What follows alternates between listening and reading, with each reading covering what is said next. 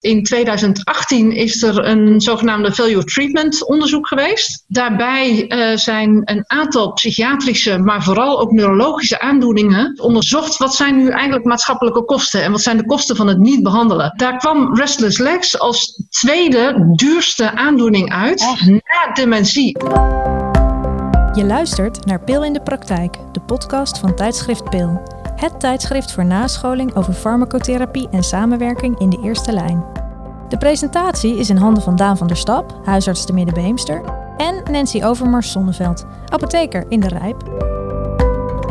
Hartelijk welkom bij Pil in de Praktijk. Mijn naam is Daan en ik presenteer deze podcast weer samen met Nancy. Hoi Daan. En net als vorige maand zitten wij weer eh, ja, op afstand van elkaar. De luisteraar die ons vaker hoort is gewend dat wij gewoon gezellig met elkaar aan de eh, keukentafel zitten. Maar ja, dat eh, is vanwege de maatregelen nog steeds niet. Ehm, nou ja, het zou weer kunnen, maar dan zitten we ook zo ver uit elkaar. Dus we willen toch maar even zo via inbellen met elkaar. Hoe is het in de apotheek, Nancy? Um, nou, eigenlijk uh, nou ja, wordt het steeds weer normaler. Ik merk dat, uh, uh, nou ja, wat ik, we hebben natuurlijk in het begin een enorme hoos gehad. Toen was daar weer even een dip, omdat alle herhaalmedicatie opgehaald was, maar mensen niet meer voor kleinere dingen naar de huisarts gingen. En dat, dat gaat nu weer een beetje opkrabbelen.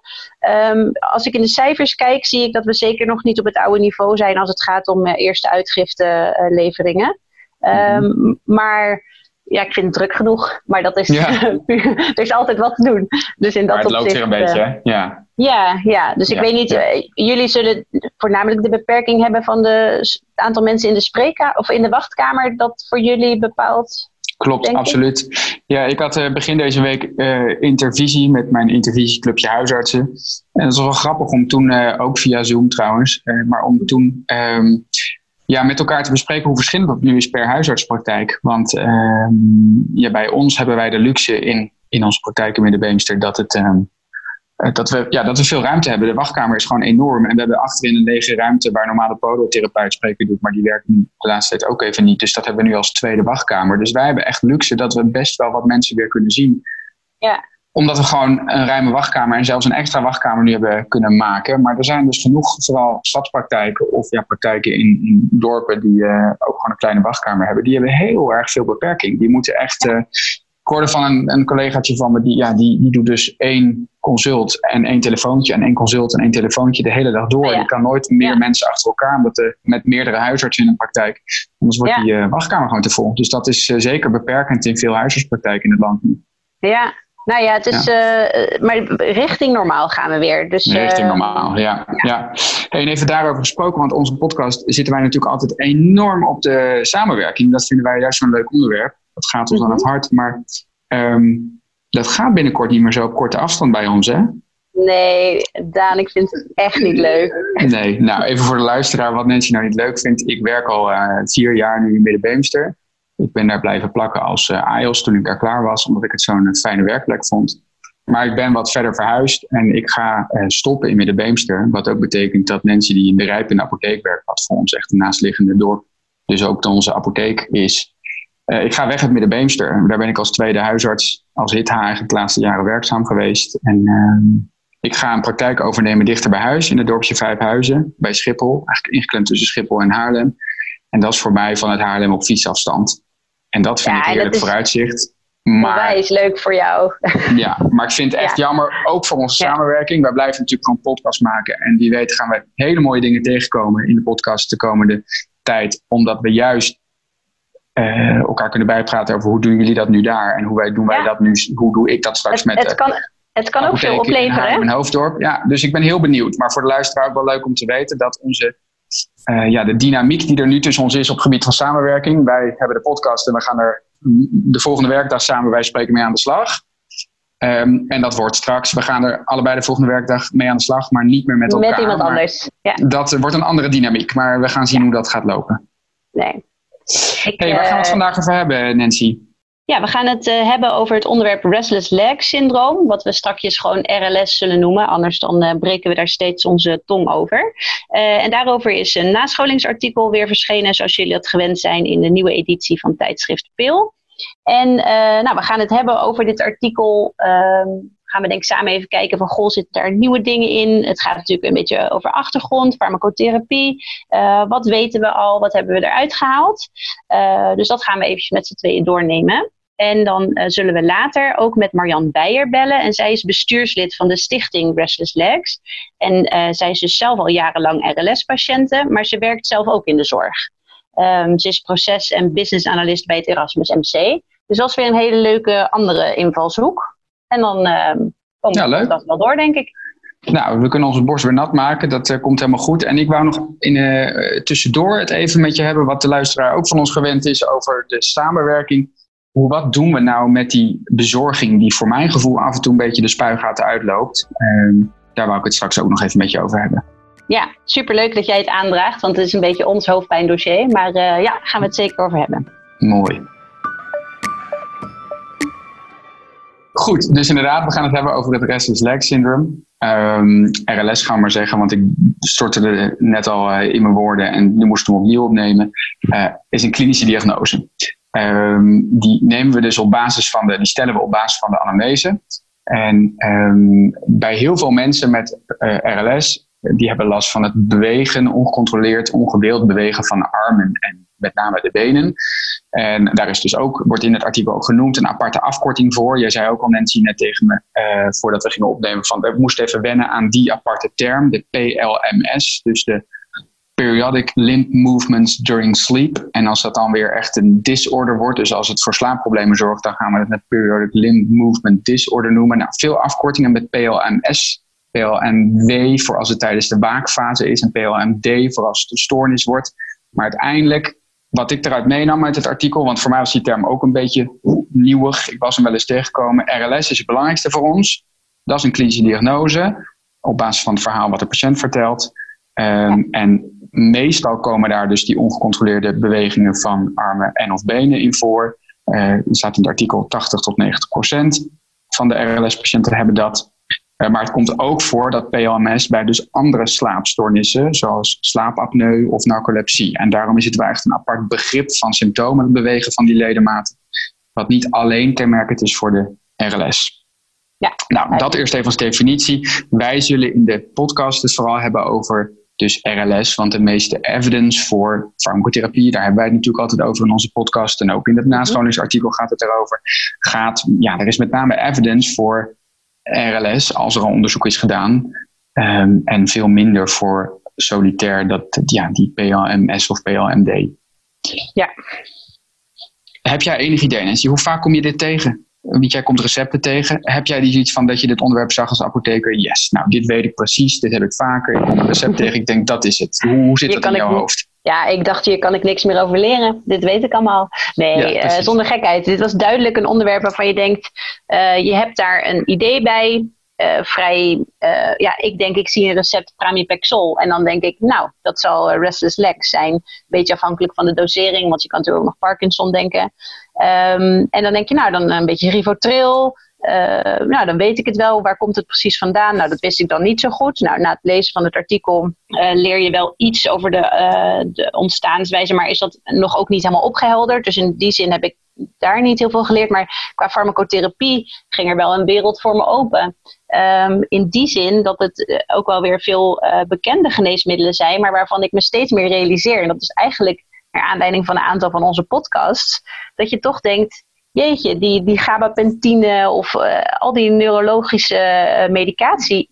Wij leveren Weer zo'n alleskunner. Ja. ja, wij leveren dat maar af. En, en ja, ja we, pijn denk je dan maar vaak een beetje. Of, of natuurlijk uh, epilepsie. Um, maar dit soort hoeken zoek ik het eigenlijk niet in. En um, wat ik ook echt een, een interessant stuk daarin vond, gaat dan over augmentatie. Uh, lijkt me ook uh, leuk om het misschien strakjes uh, met de expert nog even over te hebben. daar zit echt wel een rol voor de apotheker. En die rol die, heb, die neem ik nu niet. Dus nee. in die zin ja, vond ik het wel een, een leuk artikel, omdat het in tegenstelling tot sommige andere onderwerpen ook wel weer overzichtelijk is. Hè? Het is um, nou ja, een, een, kleine aandoening, of een, nou ja, in ieder geval een, een overzichtelijke aandoening leek het mij. Um, ja, met toch wel meer inhoud weer dan ik, uh, dan ik zo voor me had. Ja, dus ik vond het, uh, nee, ja. eens herken, herkenbaar wat jij uh, noemt. En grappig dat jij ook wel meteen zegt: ik, ik pak er dingen uit mee waar ik als apotheker morgen meer een rol in kan gaan spelen bij dit soort patiënten. Want dat, uh, ik heb dat namelijk hetzelfde. Ik dacht ook, nou, dit is best wel iets na het lezen van dit nascholingsartikel. Um, en um, ja, dit, is, dit, is, dit zijn de betere nascholingen, vind ik. Ik heb hier ook meteen een hoop aanknopingspunten. Ik denk, wacht even, dit is, hier kan ik morgen echt meteen, meteen zelf wat mee. En de vorige podcast natuurlijk hadden we nog dat we dachten, we, parkeren het even en wie weet in de toekomst. Maar dit is heel, heel pragmatisch, heel, ja, het is wel een beetje lullig om dit een kleine kwaal te noemen. Uh, want het staat in ons boek ook Restless Legs, de kleine kwalen in de huisartsenpraktijk. Dat is zo'n boek waar ja, um, niet dodelijke aandoeningen die veel voorkomen in staan. Dus ik vind kleine kwalen niet helemaal recht doen aan de ziekte. Want als je dan weer leest dat mensen echt. Uh, Wat een impact, hè? Nou, ja. echte insomnia-klachten. En 5 à 10 procent van de westerse bevolking hier symptomen van heeft, wat erbij past. Dat, dat is 1 op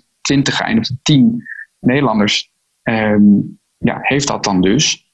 Ja. Volgens, volgens de statistiek in de wetenschap. En niet iedereen is per se een stoornis um, uh, bij. Want sommige mensen hebben tien symptomen en die, hebben, die lijden er niet zoveel onder. Of de mhm. slaapkwaliteit, dat, ze, dat ze ermee naar de dokter gaan. Dat wordt ook wel echt genoemd. Maar het is toch wel iets wat echt veel voorkomt. We hebben het over gewoon ook dus weer uh, misschien wel meer dan een miljoen mensen in Nederland. Nou, dat is wel een uh, sexy onderwerp, om het zo maar even te noemen, om het dus over te ja. hebben. Want uh, ja.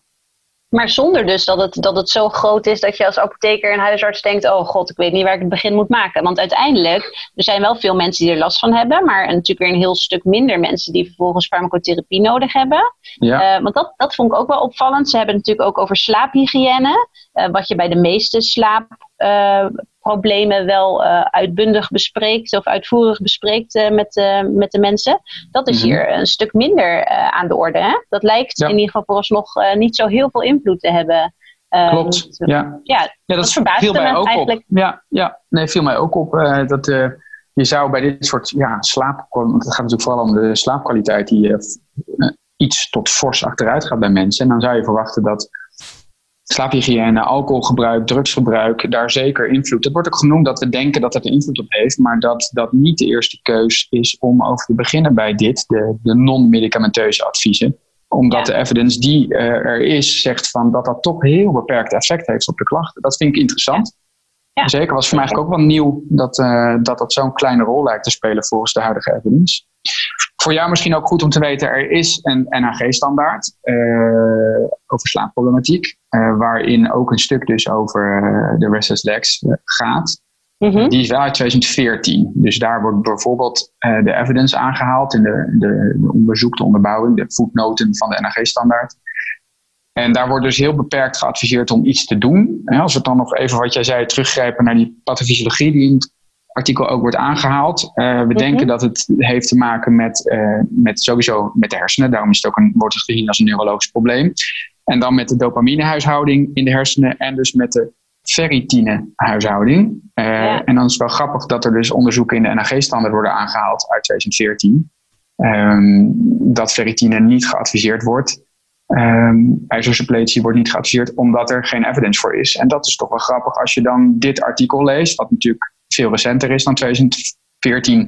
De standaard schrijft natuurlijk weer terug uit artikelen van de jaren ja. daarvoor. Dus tien jaar verder uh, lijkt toch wel die evidence op het gebied van uh, de ferritinehuishouding ook wel wat veranderd. Ja, dat zullen we het daar eens over. Eigenlijk. Ja, ja. Zullen we inderdaad gewoon even de, lekker de farmacotherapie dan induiken? Dat is een mooi bruggetje, want dat is natuurlijk één ding wat wordt genoemd in, uh, in, uh, voor de lezer ook die het tijdschrift leest in tabel 5 is een hartstikke mooi overzicht, vind ik, uh, van het nascholingsartikel met dus de medicamenteuze behandelopties. Mm -hmm. uh, voor wel primair RLS, nog even als toelichting, dat is bij een grote groep mensen primair, heeft vaak dus een erfelijke component. Uh, begint vaak tussen 20ste en 40ste levensjaar. Uh, en secundair, dus mensen die het zeg maar niet, niet vaak niet een erfelijke component lijkt te zitten, dus geen positief familieamnese, begint vaak pas tussen de 40 en de 60 uh, op te komen. Maar uh, er is vooral evidence, veel onderzoek gedaan voor de primaire vorm, omdat die ook zoveel voorkomt. Uh, en dan is er dus een hele mooie tabel met de medicamenteuze behandelopties, waarin helemaal wat jij net zegt, herken ik mij helemaal in. De pramipexol staat erin, dat zit ook op mijn netvlies als het meest middel wat ik het meest voorbij zie komen. Ook als ik mensen naar de neuroloog verwijs. Ehm, maar daar staat dus ook de ijzer wel in. Hè? En met name dan de echte IV-ijzersuppletie. Dus de Ferinject. Dan moeten we tegenwoordig natuurlijk allemaal netjes de ijzercarboxymaltose zeggen. Ik had er nog nooit van gehoord. Ik moest het opzoeken. Maar die Ferinject is dus echt uh, bewijsniveau evidence A. Ja, ehm, en dat geldt dus weer niet voor de pramipexol. Die heeft nee. weer bewijsniveau B. Dus dat is. Uh, Wist jij dit van dat ijzer gebeuren? Zie jij het? Jij bent natuurlijk geen ziekenhuisapotheker. Verinject is wordt IV nee, gegeven. dus dan lever ik niet. Ziekenhuisbehandeling? Nee. nee. lever jij niet? Nee. Maar wist je het vanuit je de, bijscholing van je farmacotherapie-tijdschriften? Of, uh, moet, moet, ik, moet ik hier nou ten opstaan tegenover iedereen zeggen: nee, ik had geen idee. Nee, maar nee, dat dacht ik al dat je dat. nee, ik wist ja, ook, ik had geen idee. Nee. nee. Ik bedoel, je bent ook geen ziekenhuisapotheker, dus ik vind het ook logisch. Maar het was gewoon nieuwsgierig. Ja, het was voor mij ook helemaal nieuw. Ja. En ik ben heel benieuwd, want um, dat zullen we ook zo nog even van uh, onze expert horen, Marjan Beijer, die we gaan bellen. Want uh, die heb ik van voor de uitzending al kort gesproken. En uh, zij wist mij dan weer te verklappen. Ik vind het altijd zo grappig dat mensen mij moeten vertellen hoe het in de huisartsenland gaat. Ze zegt, er is een nieuwe NAG-standaard in de maakdaan. Toen zei ik, nou goed, daar gaan we zo even van haar horen. Ja. Dus ik ben benieuwd wat daarin staat. Maar dat is natuurlijk wel lastig, hè, meteen, als we het hebben over samenwerking in de eerste lijn. Want ja, verinject in de eerste lijn gaat niet gebeuren. IV-medicatie. Maar laten we het in ons achterhoofd houden. Uh, wat viel jij... Maar eh, even, de orale ijzer uh, wordt ook wel genoemd, toch? Ja, maar ja, ferrosulfaat, hè, niet de ferrofumeraat. Ja. Um, en dan ja, bewijsniveau C.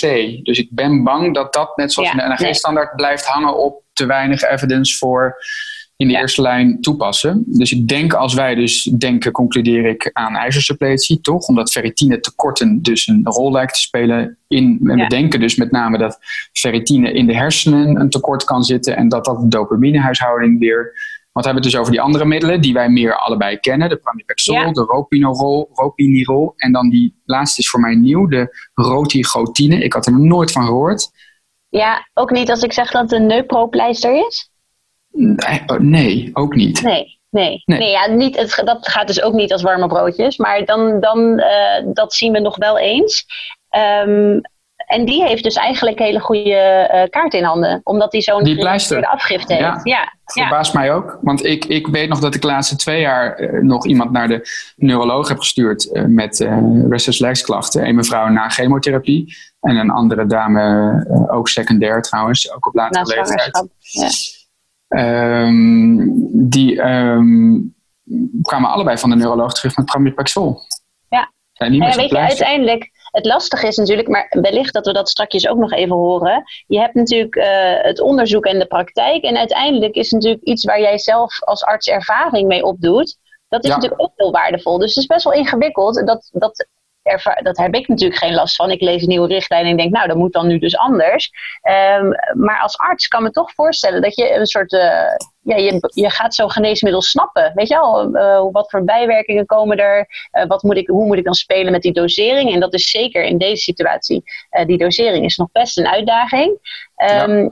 Dus het lijkt me ook nog best wel moeilijk om, om met iets nieuws te gaan beginnen. Maar ja, dat, dat geldt natuurlijk niet in deze setting. Dat geldt voor jullie altijd in, in welke, welke ja. ziektebeeld dan ook. Maar misschien dat, dat daar toch uh, gewoon toch. Nou, soms lopen jullie, lopen jullie, hoor je mij, uh, de voorschrijvers uh, voor op de standaarden, vaak in het ziekenhuis. en dan in sommige gevallen dus eigenlijk weer achter. Ja, geen idee waardoor dat.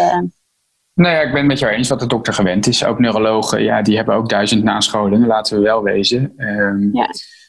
En ik denk dat het best even kan duren. Als die evidence vrij recent is van dat de uh, routineroutine-pleister uh, zoveel beter, ook voor lange termijn, over, als we het dan ook hebben over augmentatie, dus verergering van de klachten, daar gaan we het zo dus nog over hebben met de expert. Um, lijkt die pleister het echt veel beter te doen. Dus uh, ik, ik ga dit onthouden, want dit is een makkelijk kunstje. Ja, ik heb trouwens um, geen idee in hoeverre die pleister dan misschien wel eens heel duur is. Nou, dat lijkt ook wel mee. Te, uh, ja, ik denk dat die een stuk duurder is. Dat, daar ja. natuurlijk, dat speelt ook altijd weer mee. Maar goed. Ja, ja. Nou Daan, er staat een, een heleboel in het artikel en we hebben nu een aantal dingen daaruit gehaald. De ijzersuppletie, de dopamine-agonisten. Uh, ik denk dat het uh, te ver voert om dat nu allemaal nog even netjes op een rijtje te krijgen. Ik denk dat je daarvoor toch echt het artikel zelf even moet lezen, wat gewoon ook überhaupt ja, echt aan te raden is. Um, er is nog wel één ding wat ik eruit wilde halen, wat me opviel, is dat als het allemaal niet meer lukt, kan je altijd nog een opiaat gaan slikken.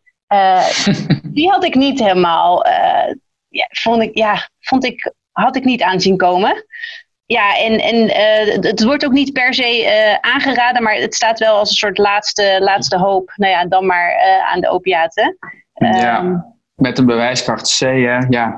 En als we dan even teruggrijpen naar onze eerdere podcast, dat je iemand eigenlijk uh, uh, natuurlijk niet chronisch aan de opiaten moet zetten. Het is nog een chronisch probleem. Ik vind hem uh, invoelbaar, want als iemand met de haren in het hoofd bijna suicidaal wordt van niet slapen, ik snap dat je dan iets wil proberen. Dus het is mooi dat het ertussen staat, maar mocht je het overwegen, luister vooral eerst voordat je het doet even nog onze, onze opiaten-podcast terug. Ja, en dan gaan we zo strakjes in gesprek met uh, Marjan Beijer, zoals gezegd. En uh, zij is bestuurslid uh, van de stichting Restless Legs, maar vooral ook zelf patiënten. Um, dus daar gaan we zo meteen wat vragen aan stellen. Daar kijk ik ook naar uit. Maar nu eerst even dit. Kan uw aanvraag niet worden opgehaald, dan kunnen geneesmiddelen worden bezorgd. Oké okay, Nancy, nou ja, we noemden het al even in het begin van de podcast. Ik wil het even hebben met je over de bezorging bezorgkosten, bezorging door de apotheek in het algemeen van medicatie. Want ik denk wel eens, ach, arme apotheek, en wij krabbelen het maar weer op het recept, graag bezorgen AUB, omdat iemand van in de 40 het vandaag toch een beetje druk heeft om het allemaal op te halen. Nou is bij ons natuurlijk de apotheek ook niet in een dorp waar ik de laatste jaren werk, maar in een dorp wat dan, nou ja, tien minuutjes met de auto is of een kwartiertje fietsen. Is dat een probleem in de apotheek? De bezorging die steeds meer. Ik, ik weet dat in coronatijd bezorgen jullie juist wel graag. Want ja. is ook soms ja. juist handig. Maar even voor pre-corona en straks post-corona even over de bezorging dan. Ja, nou ja, ik denk dat dat ik denk ja. Uh, ik kan natuurlijk niet voor al mijn collega's spreken. Ik denk dat de setting van de diverse apotheken ook echt heel, heel wisselend is. Ik heb ook bij een apotheken gewerkt waar we gewoon een, een wijk in Amsterdam hadden. En dan gingen we op de fiets uh, de hele dag heen en weer. Uh, maar zoals waar we nu zitten, hebben we gewoon een bezorggebied. de bezorger stapt morgens om tien uur binnen en die is om zeven uur half acht klaar. En die blijft maar heen en weer crossen. En we kunnen daar natuurlijk wel in sturen en zoveel mogelijk uh, ja, daar kan je natuurlijk allerlei logistieke dingen op loslaten. Dat je de juiste postcodes hebt, die alleen op maandag en die alleen op vrijdag. Maar je houdt natuurlijk toch altijd de CITO's uh, tussendoor. Um, ja, het wordt wel steeds groter, grotere uitdaging. En als jij dan zegt, ja, iemand van 40 die, uh, die zo druk is met zijn werk. Ja, voor ons is dat niet echt een aanleiding om te laten bezorgen. Nee, en dat weten wij natuurlijk wel. Maar ik merk wel dat welke praktijk ik ook gewerkt heb, uh, dat is niet alleen in de praktijk de laatste jaren met jouw apotheek, maar ook uh, inval. Ik, ik, val regelmatig in. Hè. Ik ben de laatste jaren drie dagen vast in de Beemster aan het werk, maar een vierde dag en vijfde dag soms doe ik in praktijken hier en daar in Noord-Holland.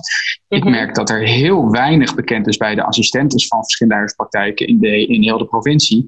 Wat, wat nou precies de regels en de afspraken zijn. Wel voor heel veel afspraken van hoe laat halen mensen het op. Maar de bezorgafspraken, welke praktijk ik ook kom, vinden alle assistenten en huisartsen heel vaag. En wij proberen wel als voorportaal voor jullie te denken: ja, maar sorry, dit is geen reden voor bezorgen. Maar de achtergrondkennis van wie betaalt de bezorging, wie betaalt de bezorger, wie betaalt de planner van die postcodes, wie dat, daar hebben ja. huisartspersoneel en huisartspraktijken, wij hebben er heel weinig weet van hoe dat achter de schermen gaat, wie dat nou betaalt en hoe en wat. En ja, het is um, goed om te weten dat uh, wij geen bezorgkosten in rekening mogen brengen, omdat dat uh, verrekend zit in ons tarief.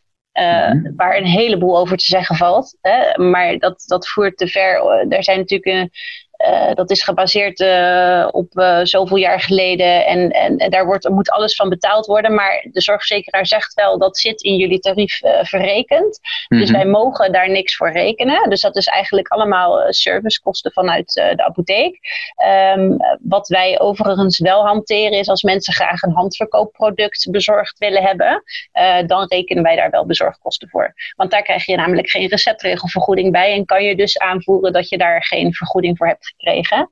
Okay. Um, maar uh, kijk, het lastige is, je kan daar heel streng in zijn. Uh, maar je hebt ook uh, toch wel de maatschappij die verwacht dat als ik iets nu bestel, dat ik het met uh, in ieder geval vanavond, morgenochtend of uiterlijk morgenmiddag bij mij in de bus vind. Dus als wij dat niet bezorgen, en we moeten ons niet te veel onder druk laten zetten hoor, maar zo is natuurlijk wel de realiteit. Als wij niet bezorgen, dan doet de online apotheek het wel. Hè, dus dat is wel een beetje een. Ook een, beetje een concurrentieding waar je rekening mee moet houden, toch? Ja, maar ehm, we proberen dat echt uh, niet alleen maar omdat het ons te veel. Ja, natuurlijk kost het is vanwege te veel geld, maar het is ook gewoon onhoudbaar. Als ik zie hoeveel bezorgers, je kan het gewoon niet meer waarmaken, weet je wel. En, um, uh, maar het is wel grappig om van jou te horen dat, dat het voor jullie vrij onduidelijk is. Terwijl wij heus wel op FTO's hebben gezegd: dit en dit zijn de afspraken. Maar dat heb ik dan een keer gezegd. Um, en, maar dat wil niet zeggen dat dat vervolgens in bij alle mensen binnen de praktijk die mensen spreken. Hè, of het nou de POH of de assistent is.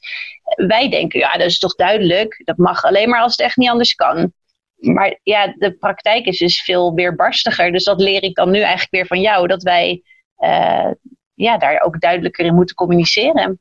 Ja. Hmm. Dus, uh, en, en ja, als jullie daar enigszins in kunnen uh, sturen, ja, heel graag. Uh, maar wat ik zeg, het is. Ik heb geen idee in hoeverre mensen dan toch uh, zullen uitwijken naar, naar apotheken die, die ze wel toesturen over, over het internet. En dat, en dat verschilt ook weer uh, of jij iemand bent die alleen maar één keer per half jaar de pil haalt. Ja, dan vind je die apotheek toch helemaal niet interessant. Dat is een soort hobbel op weg naar jouw medicatie. Terwijl als jij meer medicijnen gebruikt en daar ook af en toe de voordelen van ziet, omdat jou, iemand jou een vraag stelt of meedenkt of een oplost, dan krijg je een soort affiniteit voor de apotheek en zie je daar de meerwaarde. Ja, ja. dan wil je toch wel um, ja, dan ga je niet naar een internetapotheek. Dan snap je waarom je hier nee. zit. En, Precies, en dus... nee, maar die jonge mensen die voelen we natuurlijk wel, die verantwoordelijkheid. Maar het gaat mij bijvoorbeeld met name om die, die ouderen, die, die dik in de 80, dik in de 90, waar meestal de, wel de dochter, ik werk natuurlijk in de dorpspraktijk, de laatste jaren doen we een nieuwe praktijk, straks ook weer een dorpspraktijk, dat er familie vaak in zo'n dorp wel in de buurt woont, die dan meestal zeggen, ik haal het altijd voor mijn moeder. Want ik doe toch boodschappen in de rijp en dan haal ik het wel. Ja. Um, maar er zijn toch ook wel heel veel ouderen die zeggen: ja, ik wil niet iedere keer mijn dochter ermee belasten. Terwijl die wel in de buurt woont en wel vaak in de rijp komt. Dus ik ben zo oud, ik heb wel recht om het bezorgd te krijgen. Ik, ik, hè, dat is, de assistenten denken dan vaak ook: ja, je bent ook 86, je bent niet meer goed erbij. Is ook wel wat voor te zeggen. Toch? Maar dat, ja, is, dus dat is dat grijze gebied wat wij, ja. dus merk ook aan de assistenten, maar ook aan mezelf, vaak moeilijk vindt. Ja, als je ook je dochter, die vaak in de rijp komt, net zo goed even voor je op kan halen. Ja, is het dan geëigend? Wat vinden jullie daarvan? Ja, het, ik, ik snap dat jullie daar ook niet altijd zwart-wit antwoord op hebben, maar dat vind ik soms lastig. Is, dat is het ook wel, want jullie zitten dan niet uh, bij ons in het gezondheidscentrum, maar we hebben ook uh, twee praktijken bij ons in het centrum. En uh, daar geven ze ook wel aan, ja, dan moet ik het laten bezorgen. Hè? Dat, zet, dat vraagt de persoon tegenover je, wil je er op het recept zetten, graag bezorgen. Maar dan zien ze die persoon wel vier keer in de week boodschappen doen naast ons, weet je wel. En dat klopt natuurlijk gewoon niet. Nee, en, en dus, um, maar ja, wie, wie moet dan die lijn trekken? Is het dan de huisarts? Moet die dan op, in de bres springen voor de apotheek? Uh, wij weten niet of die persoon vier keer per week boodschappen doet. Uh, maar ja, dus jullie mogen wel enigszins poortwachter zijn, maar tegelijkertijd, ja, dat is niet jullie taak. Dus het is wel een geinig onderwerp om dat toch wat uitvoeriger te bespreken. Om juist een beetje die grijze gebieden uh, ja. wat duidelijker af te tekenen. Absoluut. Nou, ik ben ook benieuwd of onze luisteraar, want misschien zijn er wel apothekers, huisartsen die luisteren, die denken, ja joh, maar dit is toch heel makkelijk. Wij doen dat gewoon zo. Uh, nou, dan hoor ik dat heel graag, want ik vind het wel echt. Het ja. is bij ons wel een redelijk hoofdpijndossier en daarom vond ik het des te grappiger dat jij ermee uh, op de toppen kwam. Dus, uh, ja. ja, nou, mooi onderwerp. Nou, zoals gezegd gaan we nu um, even in gesprek met, uh, met Marjan Beijer. Zij is uh, bestuurslid van de stichting Restless Legs. En uh, zij is inmiddels bij ons digitaal aangeschoven. welkom Marjan. Ja, ehm, nou, dankjewel dat ik bij jullie mocht aanschuiven. Ja, Heel graag. Hey Marjan, ik heb jou, zei ik net ook al tegen onze luisteraars, ehm, voor de opname al even gesproken. ook al van jou begrepen, jij werkt, jij hebt op twee manieren passie voor dit onderwerp, want je werkt zelf al jaren in de zorg, maar jij bent zelf ook al jaren uh, patiënt die kampt met restless legs. Um, laten we het daar eerst gewoon eens over hebben. Want het is natuurlijk mooi dat je ook in de zorg werkt. Want dan weet je ook een beetje wat er in onze levens zich afspeelt, denk ik zo bij Nancy en mij.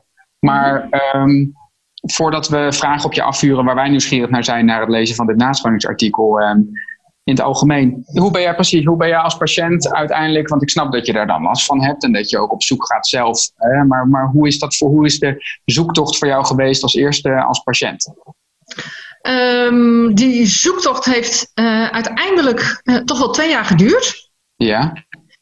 Um, ik had een redelijk stressvolle periode in mijn leven uh, toen de klachten begonnen. Um, en dat betekende dat ik steeds slechter sliep, uh, s'avonds niet rustig meer kon zitten.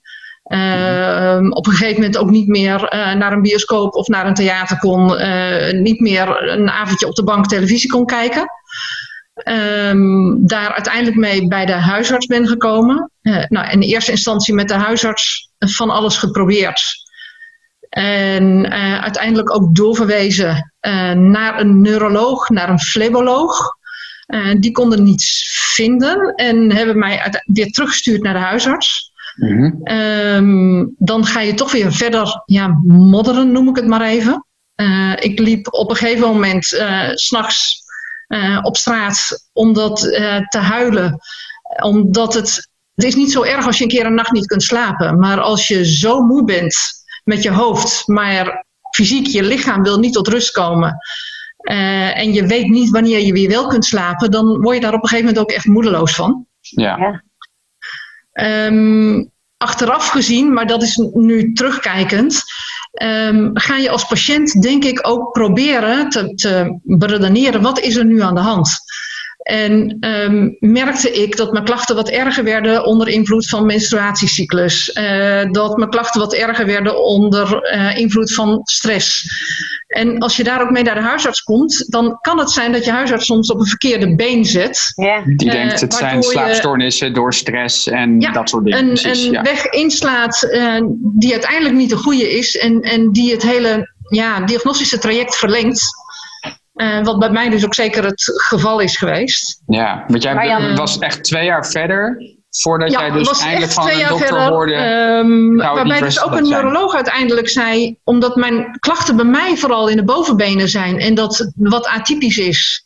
Uh, dus ook de neuroloog op het verkeerde been werd gezet. Ja, ja. Uh, en uiteindelijk na twee jaar, um, nou ja, de huisarts toch wel aangaf van, nou, het kan eigenlijk niet anders zijn dan restless legs. En laten we hier eens uh, toen was de Pramipexol redelijk recent op de markt. Uh, daarmee aan de slag gaan. En daar reageerde ik onmiddellijk heel positief op.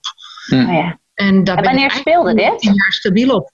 Oh ja, dus dat is zo'n tien jaar geleden. Want wat ik met, nu hebben wij natuurlijk heel veel aandacht voor dit onderwerp, omdat we ons hebben ingelezen. En dan denk je, hoe kan je, als je dit zo omschrijft, dan niet denken aan restless legs. Maar ik, begrijp heel goed jouw toelichting, uh, dat als je zelf uh, eigenlijk te veel informatie verschaft voor de huisarts, dat het wellicht dan lastiger wordt om, om het voor de hand liggende te zien. Maar misschien was het tien jaar geleden überhaupt wel heel anders, hè? dat restless legs toen helemaal niet zo prominent uh, bekend was. Klopt hoor, het, het, was toen ook nog minder bekend. Uh, Pramipexol was toen net eigenlijk ook als eerste keusmiddel wat bekend geraakt. Um, al moet ik zeggen, er is nu wel meer aandacht voor, voor restless legs, maar het is nog steeds, merken wij ook als stichting. Ik ben drie jaar geleden dan toegetreden tot het bestuur van de stichting Restless Legs. Nou, dan ben je er wat nauwer bij betrokken. Maar we merken dat nog steeds huisartsen uh, lang niet allemaal op de hoogte zijn. Um, soms ook uh, echt patiënten naar huis sturen, nou ja, met, met de insinuatie dat het tussen de oren zou zitten. Um, en ook van, van neurologen. Um, die hebben niet allemaal affiniteit met dit onderwerp, laat ik het op die manier. Uh, is misschien niet het meest spannende onderdeel van hun uh, vak. Nee. Dat... nee. Nee, nou dat, dat klopt, dat kan zeker. Um, maar dan is het misschien ook wel goed om te vermelden dat in 2018 is er een Europees uh, breed een zogenaamde value treatment onderzoek geweest. Um, daarbij uh, zijn een aantal psychiatrische, maar vooral ook neurologische aandoeningen. Daarvan is onderzocht wat zijn nu eigenlijk maatschappelijke kosten en wat zijn de kosten van het niet behandelen. En uh, daar kwam Restless Legs als tweede duurste aandoening uit na dementie. Dus voor MS, voor Parkinson, uh, voor uh, hersenbloedingen. Wow. en dat was voor ons echt een schokkende ontdekking. En um, nou ja, een deel van de verklaring daarvoor lijkt toch te zijn de, de hoge prevalentie van Restless Ja. Legs. Precies. Um, ja. Maar ook het, het gegeven dat er um, uh, geen duidelijk onderzoek is, dus geen gerichte medicijnen. Ja. Ehm, en, en vaak een, een heel lang traject met ook um, nou ja, arbeidsverzuim voordat mensen tot een juiste diagnose komen. Precies, ja. ja. Nou, ik denk dat het heel belangrijk is wat jij noemt. Wij hadden het eigenlijk in het eerste stuk van de podcast van vandaag die we aan het opnemen zijn, hadden wij het er al over dat bijvoorbeeld het in het welbekende boek onder huisartsenboeken Kleine kwalen in de huisartsenpraktijk. Ja, daar is het een hoofdstuk in naast de voetvratten en de extra-ogen en de, en de, um, de uh, jet, en de jetlag en de koortslip. En dat is natuurlijk eigenlijk, als je het zo hier ook over hebt, uh, het is weliswaar... En, ja, eigenlijk gênant. Ik kan ook niet anders zeggen. Het is ja, uh, zo'n dure en ook zo invaliderende voor zoveel mensen aandoening dat ik, ja, ik vind het een, echt een heel belangrijk onderwerp om juist ook voor onze luisteraars, als je dit zo vertelt, nog, nog meer impact dan MS en Parkinson. En als je hoort hoe vaak dat op de radio is, en dat is oké, dat zijn natuurlijk dodelijke ziektes en dit niet, dat maakt het zo ingewikkeld. Maar ook Precies, voor de publiek. Het, het is een, een, andere aandoening en dat blijft ook, ook um, ja, voor veel huisartsen natuurlijk, ja, voor een individuele patiënt Um, is Parkinson uiteraard nog, ja, ja uh, heeft meer impact. Maar voor de maatschappij als geheel gezien het aantal mensen dat er last van heeft, um, ja, moet je dat soms toch in een ander perspectief zien. Ja.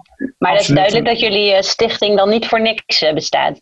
Dat nee, dat, wat... uh, nee, nee, het streven om onszelf op te heffen uh, gaan we helaas, vrees ik, voorlopig nog niet uh, kunnen realiseren. Niet binnen deze mooi. generatie, nee. nee. nee.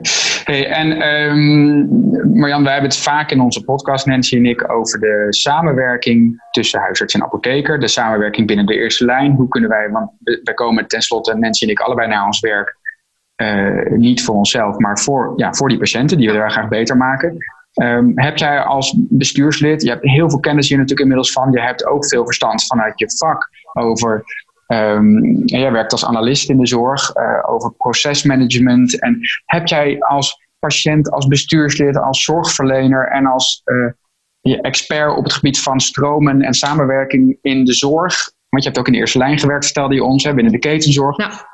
Heb jij ideeën of tips voor Nancy en mij, maar ook voor al onze luisteraars? Wat zouden wij, behalve dit artikel lezen en beter de diagnose kunnen stellen en die delay voorkomen?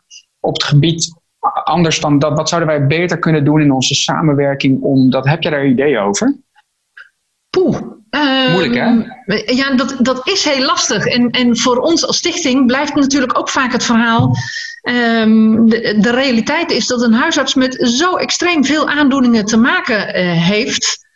Um, dat wij soms ook wel begrijpen dat niet alle onderwerpen uh, haalbaar zijn en, en evenveel kennis over is. En mm-hmm. het, het blijft voor ons heel lastig ook om binnen te komen bij huisartsen, om het maar zo te noemen. Um, maar het feit dat jullie er nu aandacht aan geven en dat er ook de, de, wat ruimer in de publiciteit. Uh, er is een paar jaar geleden heeft er een interview gestaan in Psychologie Magazine. Uh, er is vorig jaar een heel duidelijk artikel geweest in, in Magriet. Dat is natuurlijk een heel ander tijdschrift. Nee, maar uh, dat is belangrijker. Dat ook patiënten wat meer informatie krijgen en gerichter naar de huisarts gaan. Als een patiënt bij mij op het spreker komt met: Kijk, dokter, dit is de Margriet en ik las dit en dit is precies wat ik heb ja, dan is het voor mij wel makkelijk. Ja, klinkt stom, maar dan heeft de patiënt het werk al voor mij gedaan. Dat is absoluut waar, eh, Marjan. Dat is uh, Precies, heel, dus het, heel belangrijk. Het verhaal moet van twee kanten. Kijk, het, het, um, uh, mijn ingang bij de huisarts en mijn informatie destijds bij de huisarts, um, die heeft de huisarts ook, ook op het verkeerde been gezet. Um, dat kun je voorkomen door ook dit soort artikelen in, in de bredere media. Ja. Uh, en tegelijkertijd ja, um, zijn we natuurlijk heel blij met een organisatie als die van jullie, dat er ook op deze manier aandacht ja. op professioneel gebied rechtstreeks binnenkomt. En doen jullie iets in de um, geneeskundeopleiding? Want ik kan me ook voorstellen als een geneeskundestudent of een farmaciestudent maar met name een geneeskundestudent, want wij, die zijn het die straks dokter en die een diagnose moeten stellen. Nancy moet goed weten van de medicatie en hoe en wat. Maar ja. uh, is daar ook, uh, ik zou het zo mooi vinden als elke geneeskundestudent, toekomstig dokter gewoon weet, als ik een differentiaaldiagnose moet maken voor slaapproblemen, moet altijd Restless Legs in mijn rijtje staan, want dat is vaak nu niet het geval. Nee, mm, dat klopt. Um, poeh. Hebben jullie ingangen in de medische faculteit? Ik zou graag willen hoor, maar, ik, maar ik, ik, weet niet zo makkelijk hoe we daar binnen zouden kunnen komen bij de uh, opleidingen tot huisartsen. Dus, um... Want hebben jullie neurologen die verbonden zijn aan jullie stichting, die dan ook uh, universitair docent zijn, die ook zeg maar, lesgeven op, op geneeskundeopleidingen? Mm, wij hebben wel een medisch adviesraad. Ja. Um, en daar zijn we op dit moment wel uh, nou ja, kritisch naar aan het kijken van um, uh, zitten daar op, op, dit moment de juiste mensen? Mm -hmm. um, maar daar zit geen universitair docent bij. Dus de, de, tip die je me hierbij geeft, die neem heel graag te harte. Okay. en komt ook voor ons op het juiste moment. Hartstikke goed. Ja. Um, maar uh, fijn hè, dat we op deze manier kunnen bijdragen aan meer kennis en, en bekendheid. Uh, wat ik me nog, uh, wat ik echt een interessant onderwerp vond, want ik denk dat de meeste apothekers het, het RLS wel kennen en ook de medicatie in ieder geval gedeeltelijk kennen. Ik heb hier in het artikel wat wij hebben gelezen weer nieuwe dingen geleerd. Maar dat. Mm -hmm het verergeren van die klachten, hè, die, die, uh, die augmentatie, dat is eigenlijk iets wat ik niet zo. Uh, wat, waarvan ik niet wist dat het zo'n groot probleem was. Want dat lijkt het wel te zijn, toch? Ja, dat klopt. Um, Kun je daar wat meer over vertellen? Nou ja, dat, dat um, lijkt dus met name bij de dopamineagonisten um, aan de orde te zijn. Mm -hmm. Dat het gebruik van medicijnen uh, juist ook verergering van de klachten kan uitlokken. En op welke termijn uh, moet je dan denken? Hoe lang heeft iemand al medicatie gebruikt? Of is dat heel wisselend? Dat is heel wisselend. Dat is, dat is ook niet te voorspellen. Ik, zeg, ik zei al, ik zit zelf, eigenlijk sta ik tien jaar stabiel uh, op die pramipexol. Uh, dus ik heb daar zelf vooralsnog geen last van. maar ik weet dat, oeh, en ik vind het gevaarlijk om percentages te noemen, maar ik uh, er is toch een, een fors percentage van, van de patiënten uh, die daar uiteindelijk wel mee te maken krijgt. En, en ja, moet gaan overstappen op andere middelen. Um, ja, de auteurs van het artikel noemen dat ergens, even in mijn hoofd, ik probeer het nu even in de, bla, de blaadjes voor mijn neus te zoeken, maar ik meen me te herinneren tussen de 40 en 65 procent van de mensen, dus dat, ik, ik had 50 in mijn hoofd, maar ik, ik nou, vond het zo dus gevaarlijk dus hoog dat ik het even nee. niet durfde te zeggen. Nee, maar het klopt dus wel. Volgens de neurologen die dit naast van het artikel zitten, die inderdaad rond de 50. Dat is indrukwekkend. Ja. En vaak uh, na een half jaar. Um, en daarom, eh, dat, dat uh, leren Nancy en ik dus in ieder geval uit het artikel, dat die, um, die pleisters, als we het over de dopamine-agonisten ja. hebben. Die rotigotine-pleisters, waar ik al tegen Nancy en ook tegen jou, Marjan, voor de uitzending ja. tegen, van zei van ik, dat is echt nieuw voor mij. Ik zie het ook vaak nog steeds mensen van de neuroloog terugkomen het afgelopen jaar met dus pramipexol. En wij leren hier dus van dat die rotigotine dus minder, echt veel minder kans op augmentatie geeft op lange termijn dan de, um, of veel minder is korter, wat sterk, korter ja. Ja, dat het minder ja. augmentatie geeft. Dus dat is voor ons een leerpunt. En, um, ja, en toch ook de, de, de gabapentine. Dat is voor ons ook wel uh, nieuw. Als, voor mij in ieder geval als indicatie voor dit middel. Um, interessant. Terwijl het toch al wel een aantal jaren um, de aanvankelijk vooral tweede keusmiddel was. Maar ook steeds meer naar eerste keusmiddel uh, aan het verschuiven is. Ja. ja. En, en die pleister, heb je enig idee, want wij hebben dan dus niet zo uh, voor in ons arsenaal. Um, maar zie je steeds meer mensen die wel met die pleister behandeld worden? En is dat dan inderdaad over het algemeen succesvol? Of is dat moeilijk voor jou om daar antwoord op te geven? Uh, wat ik ervan terughoor wel. Um, weet ik dat mensen nog uh, uh, wel eens wat last hebben, want de pleister zelf kan wat irritatie op de huid geven. Ja. Um, en dat dat, um, nou ja, eventueel verholpen zou kunnen worden, bijvoorbeeld met, met een, een, uh, een neusspray om de huid ja. daar wat uh, mee ja. voor te behandelen. Um, maar uh, ja, voor zover bekend zijn daar goede resultaten mee. Maar het, het blijft persoonsafhankelijk en soms ook een beetje trial and error. Ja. ja, ja. ja. Mooi Marjan, uh, bedankt voor uh, ja, je bijdrage. Want we hebben veel aan je kunnen vragen, veel van je gehoord, veel van je geleerd. Um, ik vond ook heel fijn om eens in onze podcast een, iemand te hebben die er niet alleen veel van weet, en zorgmedewerkers, maar ook het aan de lijve heeft ondervonden. Ik vind dat echt een mooie bijdrage. Heb jij nog dingen toe te voegen waarvan jij wil dat wij dat weten of praktische tips, behalve wat we nu besproken hebben? Um, nou ja, één ding zou ik nog wel willen toevoegen. Um, het kwam eerder te sprake dat het niet altijd een sexy onderwerp is. Uh, dat geldt mhm. voor huisartsen, uh, maar dat geldt uh, deels ook voor neurologen. En weten we dat niet alle neurologen even goed op de hoogte zijn van de materie. Um, en dat betekent dat het soms ook heel relevant kan zijn om bijvoorbeeld te verwijzen naar een derde lijns of een, een gespecialiseerd centrum, zoals een Sein, zoals een Kempenhagen.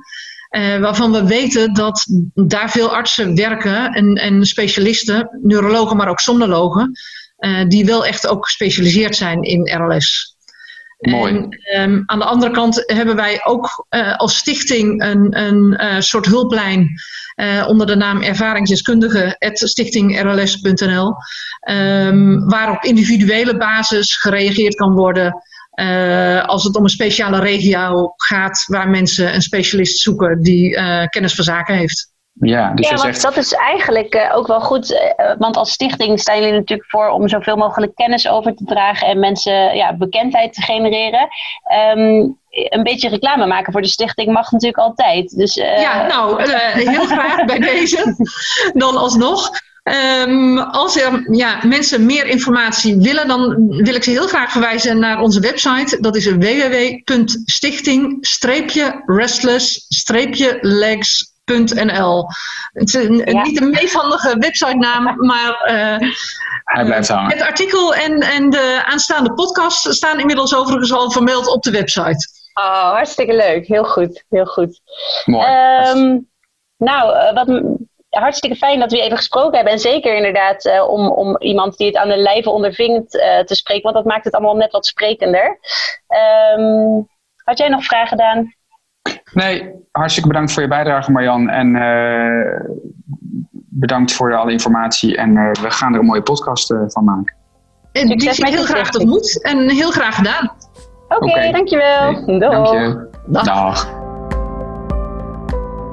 Oké okay, Nancy, nou, ik weet niet wat jij vond, maar ik vond het vandaag echt een vernieuwend, verfrissend en ook mooi iets om eens een patiënt, of beter gezegd ervaringsdeskundige in de uitzending te hebben. Om eens te horen wat die nou heeft toe te voegen. Dat vond ik echt wel een mooie toevoeging. Um, wil je nou uh, meer weten over RLS, dan bevelen wij van harte het nascholingsartikel aan in de juni-editie van het tijdschrift PIL.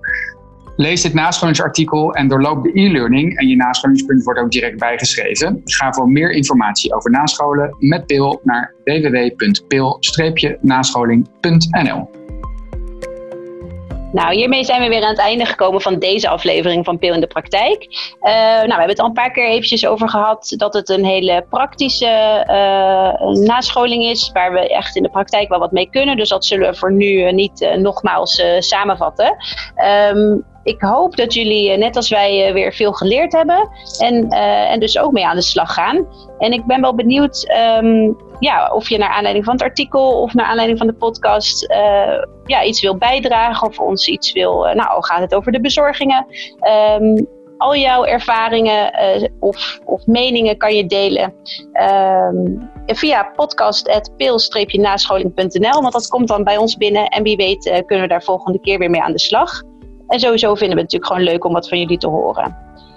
Um, wil je daarnaast nog meer informatie over het tijdschrift PIL en het behalen van de nascholingspunten hiermee, dan kun je terecht op www.pil-nascholing.nl. Uh, eh, ontzettend bedankt voor het luisteren en heel graag tot de volgende keer. Tot de volgende keer. Je luisterde naar Pil in de Praktijk, de podcast van tijdschrift Pil. Het tijdschrift voor nascholing over farmacotherapie en samenwerking in de eerste lijn. Pil verschijnt vier keer per jaar in de vorm van een papieren tijdschrift en geaccrediteerde e-learnings. Ga voor meer informatie en abonnementen naar www.pil-nascholing.nl.